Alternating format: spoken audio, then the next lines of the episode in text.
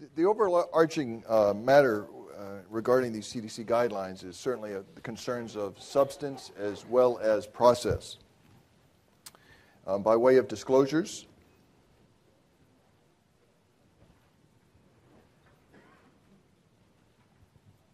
our learning objectives today is to describe the twelve prescribing guidelines created by the C D C, the Centers for Disease Control and Prevention, discuss the impact that the prescribing guidelines could have on the misuse and abuse of prescription drugs and unintentional overdose, and discuss the impact that the prescribing guidelines could have on the treatment of pain. Now, to begin with, some history. The C D C guidelines, like the war on drugs, has quite the history. But I will be brief and talk about just a few matters. On July twenty-fifth, twenty twelve, PROP petitioned the F D A. PROP is an organization, the uh, Physicians for Responsible Opioid Prescribing. PROP is a program of Phoenix House, an organization that provides addiction treatment in several states. On the PROP letterhead, several board members, of course, were listed, and four are relevant here to this discussion. Number one, Andrew Kolodny, who was the president at the time. He's a psychiatrist who specializes in addiction treatment.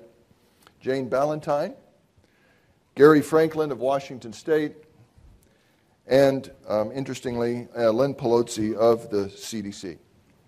The petition sought to establish a maximum one hundred milligram morphine equivalent dose per day and limit the number of days for continued use to ninety days, among other things. Anything else would be beyond considered beyond label. In the fall of twenty fourteen, two years later, we're advancing, an independent and unbiased workshop panel convened by the N I H reported, among other things, that there were significant gaps in research and evidence. And I quote, "What was particularly striking to the panel was the realization that there is insufficient evidence for every clinical decision that a provider needs to make regarding the use of opioids for chronic pain, leaving the provider to rely on his or her own clinical experience." Now, what's interesting here, among other things, is that they posted a draft of their report on their public website and solicited comments for two weeks. So, well, not to be outdone, the C D C, the same organization that generates instructions on how to deal with the zombie apocalypse, created its own guidelines. And so what they did is they developed a core expert group. Nothing helps transparency better than secrecy. Now, this particular group would review evidence and the draft guidelines that were provided by the C D C. We would later learn the secret group was composed of, you guessed it, PROP members. In fact, such as Jane Ballantyne, who's now president of PROP, and Gary Franklin. A draft was ultimately created. A draft was not posted on a website. But then, in September, September sixteenth, twenty fifteen, there was an opportunity for a public webinar, much like the C I A Cone of Silence from Get Smart. And in fact, this is how it worked. They still did not, the C D C did not provide a copy of the draft guidelines, but if you wanted to see them, you had to register for the webinar. And you had to be lucky enough to be able to get into that webinar to view them. Of course, there was limited space available. So the, while you were in that webinar, sometimes the sound did not work, sometimes the screen did not work, very much along the lines of this cone of silence idea. And for those who were successful enough to log into the webinar, they could view the actual recommendations, the twelve recommendations, um, for a short period of time. Now, um, the participants, if they were lucky enough, they could ask questions, but no answers were provided during the webinar. You can only ask, we will not answer. Now, comments could be made on the phone or via chat, but profanity was expressly prohibited during this webinar. Now, it's interesting, too, is that you could also provide an email comments about these recommendations that flashed up on the screen temporarily, um, but you only had twenty-five hours to do it. So we will listen to whatever comments you have to make about these guidelines that we've just introduced but you only have twenty-five hours. What's interesting in contrast, because the N I H workshop, they provided two weeks of comment period and posted the draft uh, on their public website, whereas the C D C, twenty-five hours only, and they were not posted on their website. Now, oftentimes when we're talking about open comment period, this is in the context of administrative regulation, is when the government wants to be able to implement a rule. They come up with an idea stemming from legislation, and they say, what do you think about it? That's an open comment period. Oftentimes, these open comment periods last from thirty to ninety days.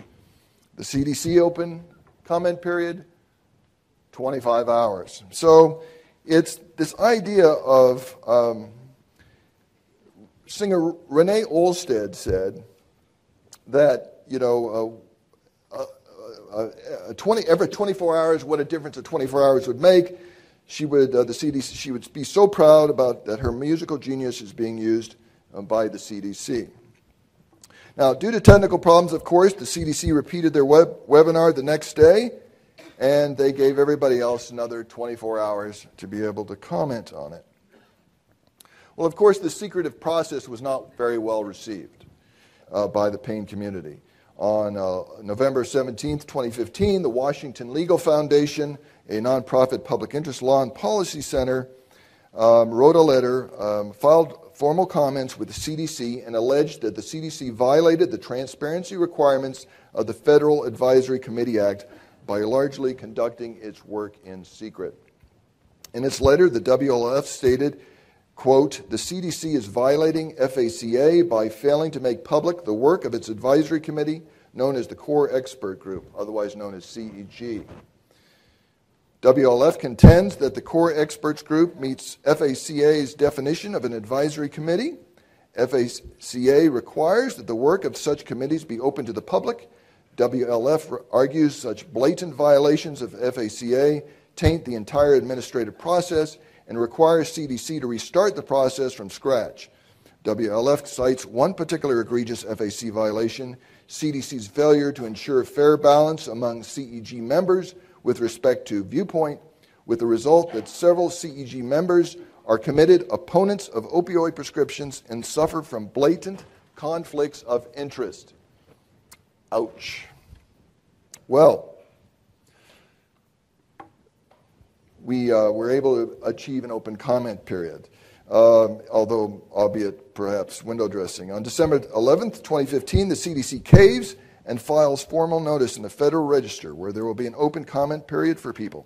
It will run close to the holidays, of course. From December fourteenth, twenty fifteen to January thirteenth, twenty sixteen, the end result, over four thousand comments were made.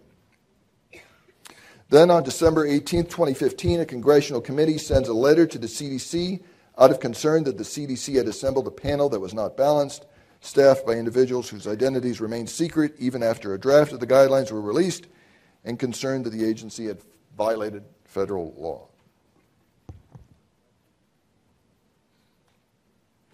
Well, ultimately, however, on, on March fifteenth, twenty sixteen, the C D C guidelines were released. Um, And one of the remarkable things that my panelists will comment on was that the C D C made very strong recommendations based on very weak evidence. Uh, so once it was released, I was on their list. I'm sure I'm on their list for other reasons. But I received an email announcing the release of the C D C guidelines, and so I initially wanted to read them, of course, now that this mystery had been solved. And so I clicked um, on the link in their, um, in their email Uh, that was for assistance for prescribers. Well, I'd be interested what type of assistance they had for prescribers. So I clicked on that hyperlink, and this is what I ended up with, a broken link. Not so much help there. So ultimately, um, I'm, I'll, I'll conclude with this, is that we're very concerned about impact. I mean, we're always concerned about outcomes, certainly. And uh, the government um, has, uh, uh, has good intent uh, most of the time uh, to be able to solve problems, but sometimes those problems can create, um, those solutions can create other problems. And in fact, the C D C's own briefing papers indicate the C D C's goal is widespread adoption of its guidelines in documents that were obtained by the Pain News Network, specifically quoting, "Efforts are required to disseminate the guideline and achieve widespread adoption and implementation of the recommendations in clinical settings." The thing is that there are some very good things in these guidelines. However, what my concern and what many of the panelists' concern are is the fact that many people were shut out of this deliberative process to be able to provide that input, to be able to listen to all of these stakeholders, um, instead of having these um, secret meetings that they were very much uh, criticized for. But I will close with this. There is hope. There is hope. Um, the what was uh, legislation that was recently passed was the Comprehensive Addiction and Recovery Act. Now, um, the good news is that law was passed. The bad news is Congress has just defunded it. Uh, Congress will oftentimes, politicians love to claim credit for adopting legislation, but oftentimes there's no funding for it, so it's just merely more window dressing. But why this is important is because of Section one oh one of that new law, hopefully that can be funded, is development of best practices for prescribing of prescription opioids, and which they will involve a task force of several uh, stakeholders and other stakeholder communities to develop best practices for pain management and pain medication prescribing. Not perfect, but we do better when we listen to everybody. And that was one of the major concerns that I had uh, with C D C guidelines. Thank you.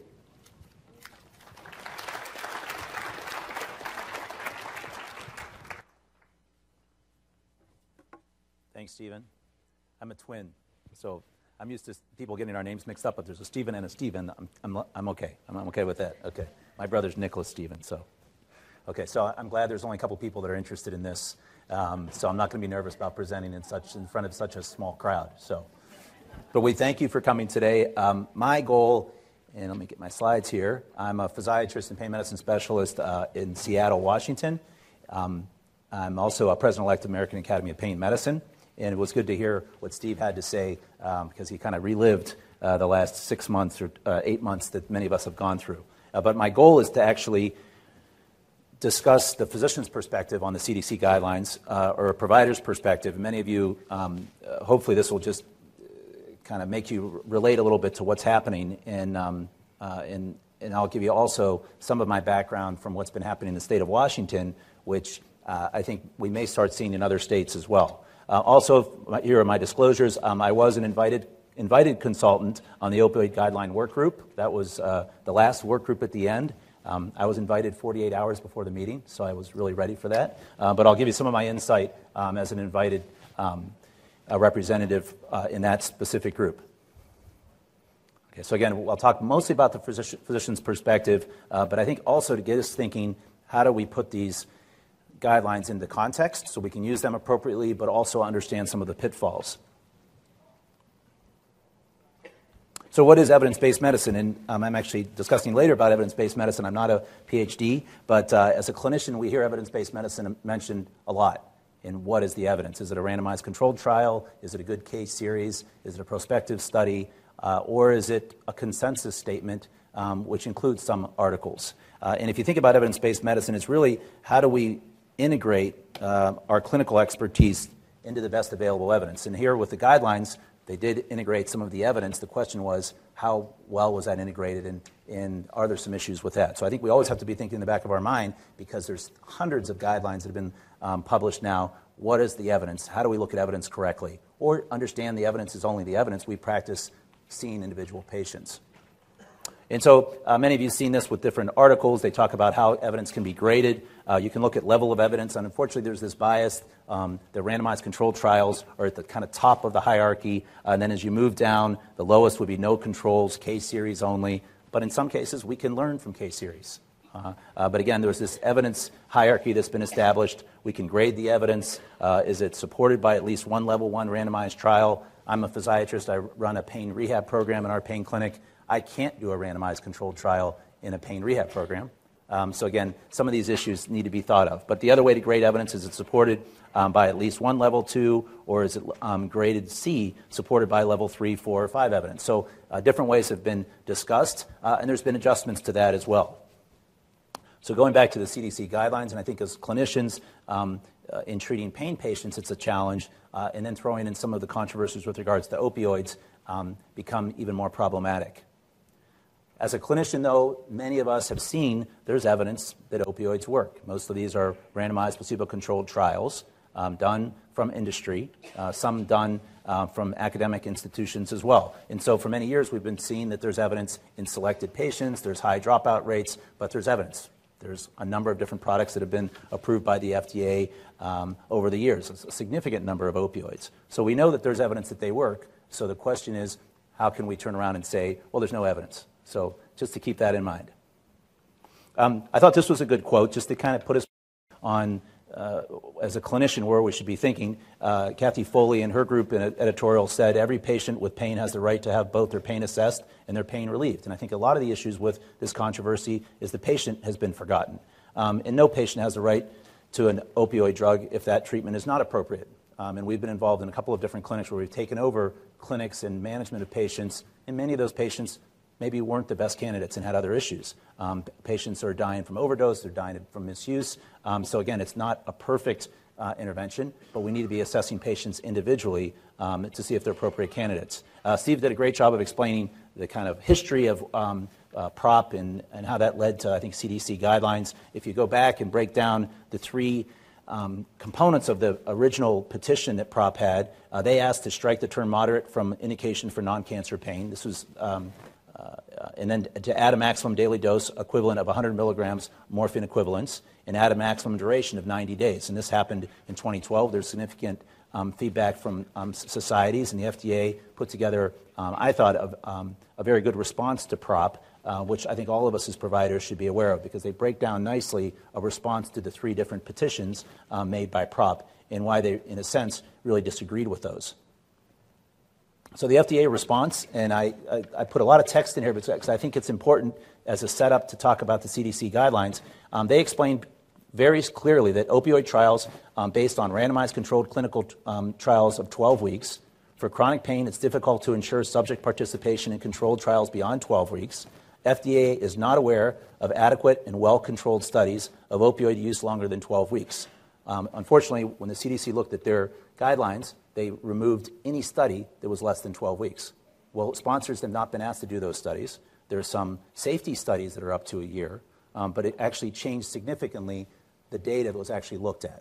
And so I think that, in a sense, um, um, put some question into the applicability of these guidelines. Um, and the evidence uh, that they said that didn't exist for opioids. Um, that same type of evidence could be placed on other antidepressants and other medications that we prescribe all the time. There's no evidence in more than twelve months uh, in the literature. And so are we going to be placed to that same threshold um, with other types of interventions? They also said there, in the F D A response, there's a relationship between increasing opioid dose and the risk of um, certain adverse events. Available information does not demonstrate a relationship as necessarily a causal one. Uh, and this was before um, this kind of um, uh, deep dive into opioid um, dosing thresholds, uh, which have also, I think, um, come up now and become very controversial.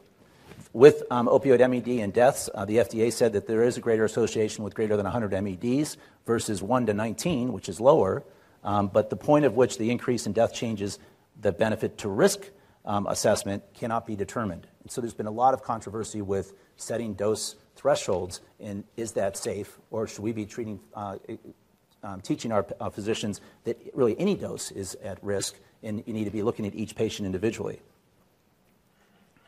So the, um, the F D A's response to the PROP position was to change the indication for long-acting opioids, uh, so it's now for severe uh, enough pain to require daily, around-the-clock, long-term opioid treatment, for which alternative treatment options are inadequate. And then they included a um, box warning, which mostly includes addiction abuse uh, and misuse, um, respiratory depression, which is obviously the number one cause of death with opioid overdoses, um, accidental exposure, neonatal opioid withdrawal, and interactions with alcohol. Um, and we saw, and I'm in the state of Washington, there was different states um, setting um, dosing thresholds. Uh, in our state, it's over one hundred twenty morphine equivalents. If you get past that and the patients aren't doing well, they should get a consult or a telemedicine consult. Um, and I think that did a lot to actually decrease the total do- doses that we were seeing. Uh, and I think there was good caution um, with different primary care providers and actually pain specialists um, in trying to limit doses. Um, but again, that science is somewhat controversial. because we know there's significant variability from patient to patient. There's genetic susceptibility, genetic variability uh, with regards to opioid response. And is that going to set up kind of a false sense of security? And I see in my own state, a lot of our physicians think of a pain patient and then they think of what their M E D is. It's almost like they're marked according to their M E D, which I think sometimes can be problematic because there's other issues we should be thinking about um, besides somewhat of an artificial M E D dose. So the C D C guidelines came out, like Steve talked about, and what is the mission? The mission is to protect the health, safety, and security. And so I think its number one aim was to decrease opioid epidemic crisis of overdose deaths. Uh, and then it turned into a guideline. Uh, and I think the terminology as a physician to me became problematic because it said the guideline was intended for primary care clinicians who were treating patients with chronic pain. But the title states it's a guideline for opioids in chronic pain. So is it for primary care? Is it for specialists? That's, I think, adding to the confusion. Um, Steve did a good job of explaining the controversy with the whole process, uh, with the congressional um, letter regarding um, the legitimacy of the C D C um, re- re- uh, producing guidelines, uh, the transparency issues, and also the Federal Advisory um, Committee Act problems. Uh, and again, early on, different pain societies and groups talked about the problems with the fifty and ninety morphine equivalents, uh, yet they still stuck pretty much with that in the final um, version uh, of the document. Uh, and I think the most important part was the criticism of removing from the A H R Q um, report that was done in t- two thousand nine, uh, removing any data or any studies that weren't more than twelve months, which again, I think completely changed uh, the evidence, um, and, but it was implied that uh, it was really an updated review of the evidence. What they did was they removed um, studies that don't exist, and that, uh, again, then saying that there was no evidence. Uh, so again, as the different pain societies, uh, American Pain Society, American Academy of Pain Medicine, a lot of the different groups um, during the comment period, Uh, we're working together. There's a multi-specialty working group, which I think is twelve or thirteen uh, societies, mostly related to pain, that also put together a draft letter uh, and a response, a formal response. Um, our hospital system um, also knows that this is a potential issue for undertreatment of pain for our patients in fear that they're, if these guidelines were used in the wrong way, that could um, obviously have deleterious effect on patient care. So a lot of different groups gave comments uh, like Steve al- alluded to. Um, I said in the studies that they reviewed, they ex, they excluded those studies. They, they, they said that they had to be. I'm sorry, they excluded any study that wasn't more than twelve months. Yeah, which and there's there's very small to none. Uh, there's safety studies that um, a lot of these companies have to do with newer uh, medications that are up to a year. Uh, and this actually just goes through looking at guideline um, from the I O M standpoint. What is the the eight components? And again, transparency is important. Disclosure, conflict of interest, and I think Steve talked a lot about that, uh, guideline development, the composition of the groups, all those things need to be considered. Um, so the process, again, was primarily based on um, the A P S, A P M, opioid guidelines prior to that, and then the A H R Q, the systematic review, uh, like I talked about from twenty fourteen. They then looked at the A H R Q and then made the adjustment with removing those studies that weren't longer than twelve months, Uh, and then looked at a small pers- uh, number of patients uh, of, of studies that were done um, uh, since the twenty fourteen um, A H R Q review was published.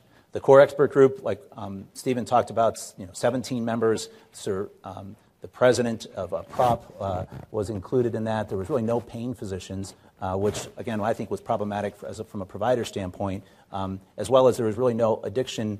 Uh, um, separate from PROP members, uh, addiction people involved at the core expert group.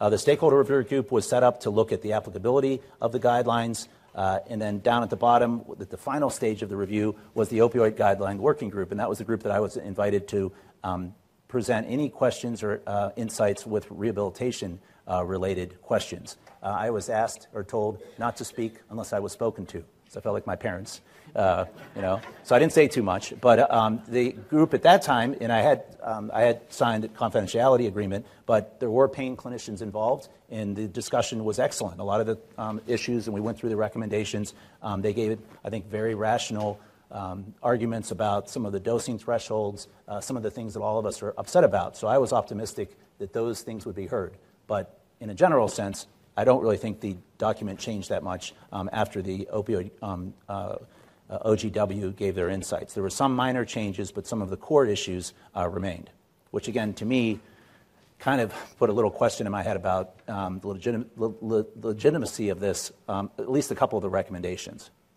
So these are the um, twelve recommendations. They look at when to initiate, um, selection, as well as risk management.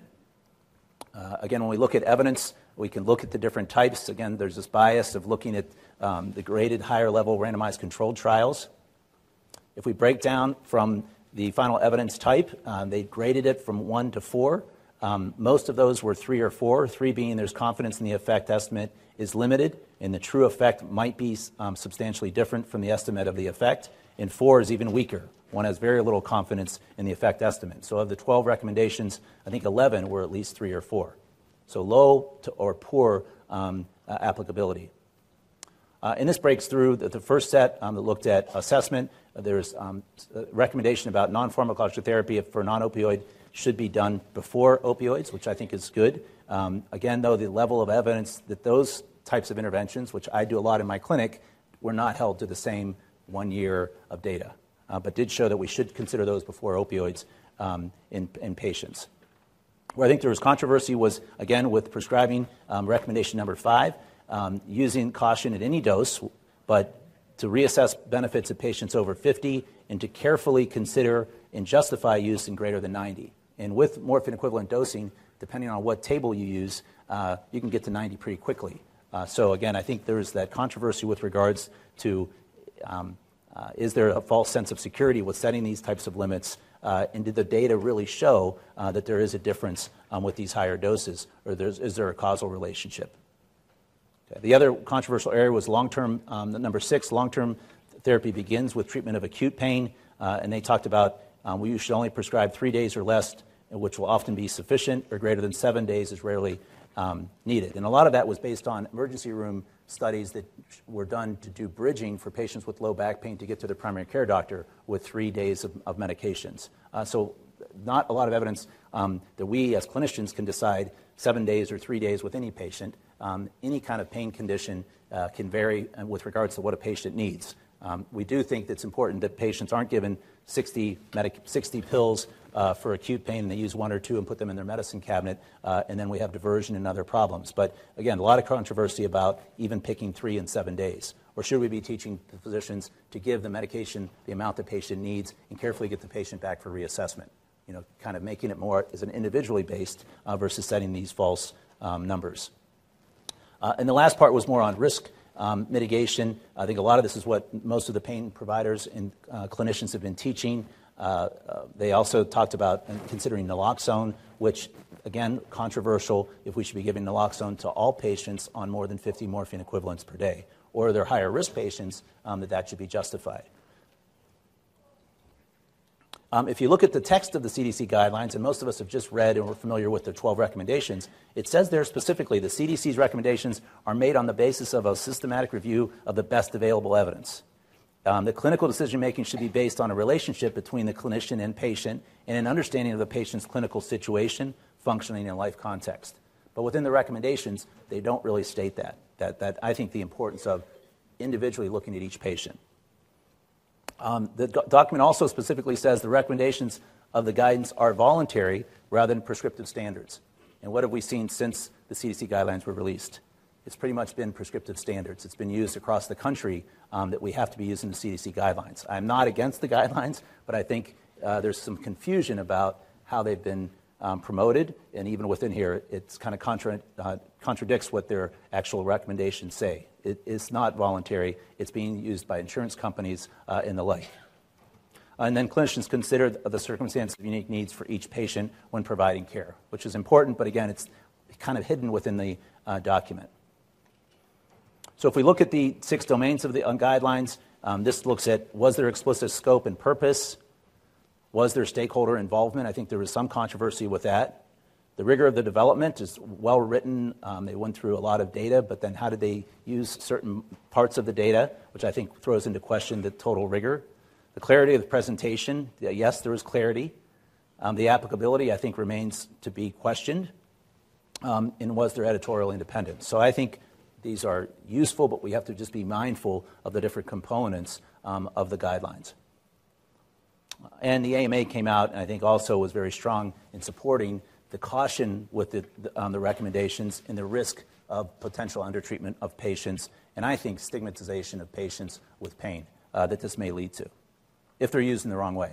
Uh, the checklist has been developed by the C D C, which I think um, is a good overview for clinicians to use, uh, but I think, again, we have to just be mindful um, of the right column, uh, which um, backs up some of the evidence, which I think is controversial. But the left side gives, I think, physicians a nice overview of the basic components of what they should be doing um, with regards to trying to uh, minimize risk, uh, diversion, and selecting patients appropriately. So the implications for patients, is this going to be a um, more cautious and thoughtful approach for patients? Um, is there a greater education for patient and family members of the dangers of misuse and abuse? Um, I think the other implication may be in some patients, the undertreatment of pa- um, pain for patients um, that maybe could benefit from the therapy. Uh, again, stigmatization is, I think, something we need to be looking at over the next number of months as the kind of dust settles with these guidelines. And I think many providers um, not treating chronic pain patients, and they're overwhelmed, and they're thinking, I'm not going to deal with this. This is too controversial for me. I don't want to treat the patients. Uh, and we're seeing that in the state of Washington as well. So um, I do want to state something, too. I think there's been some confusion with regards to opioid deaths. And um, a lot of the fentanyl deaths we've seen in, in the public uh, domain with regards to overdose, which is impo- which is, has been a, a tragedy for many people. Um, but I think if you look here, and I'm sorry about the print, um, this actually um, is mostly around some of the uh, clandestine labs that are making fentanyl and very powerful fentanyl that has been, you know, abused and misused, and patients are dying from that. Um, in the in this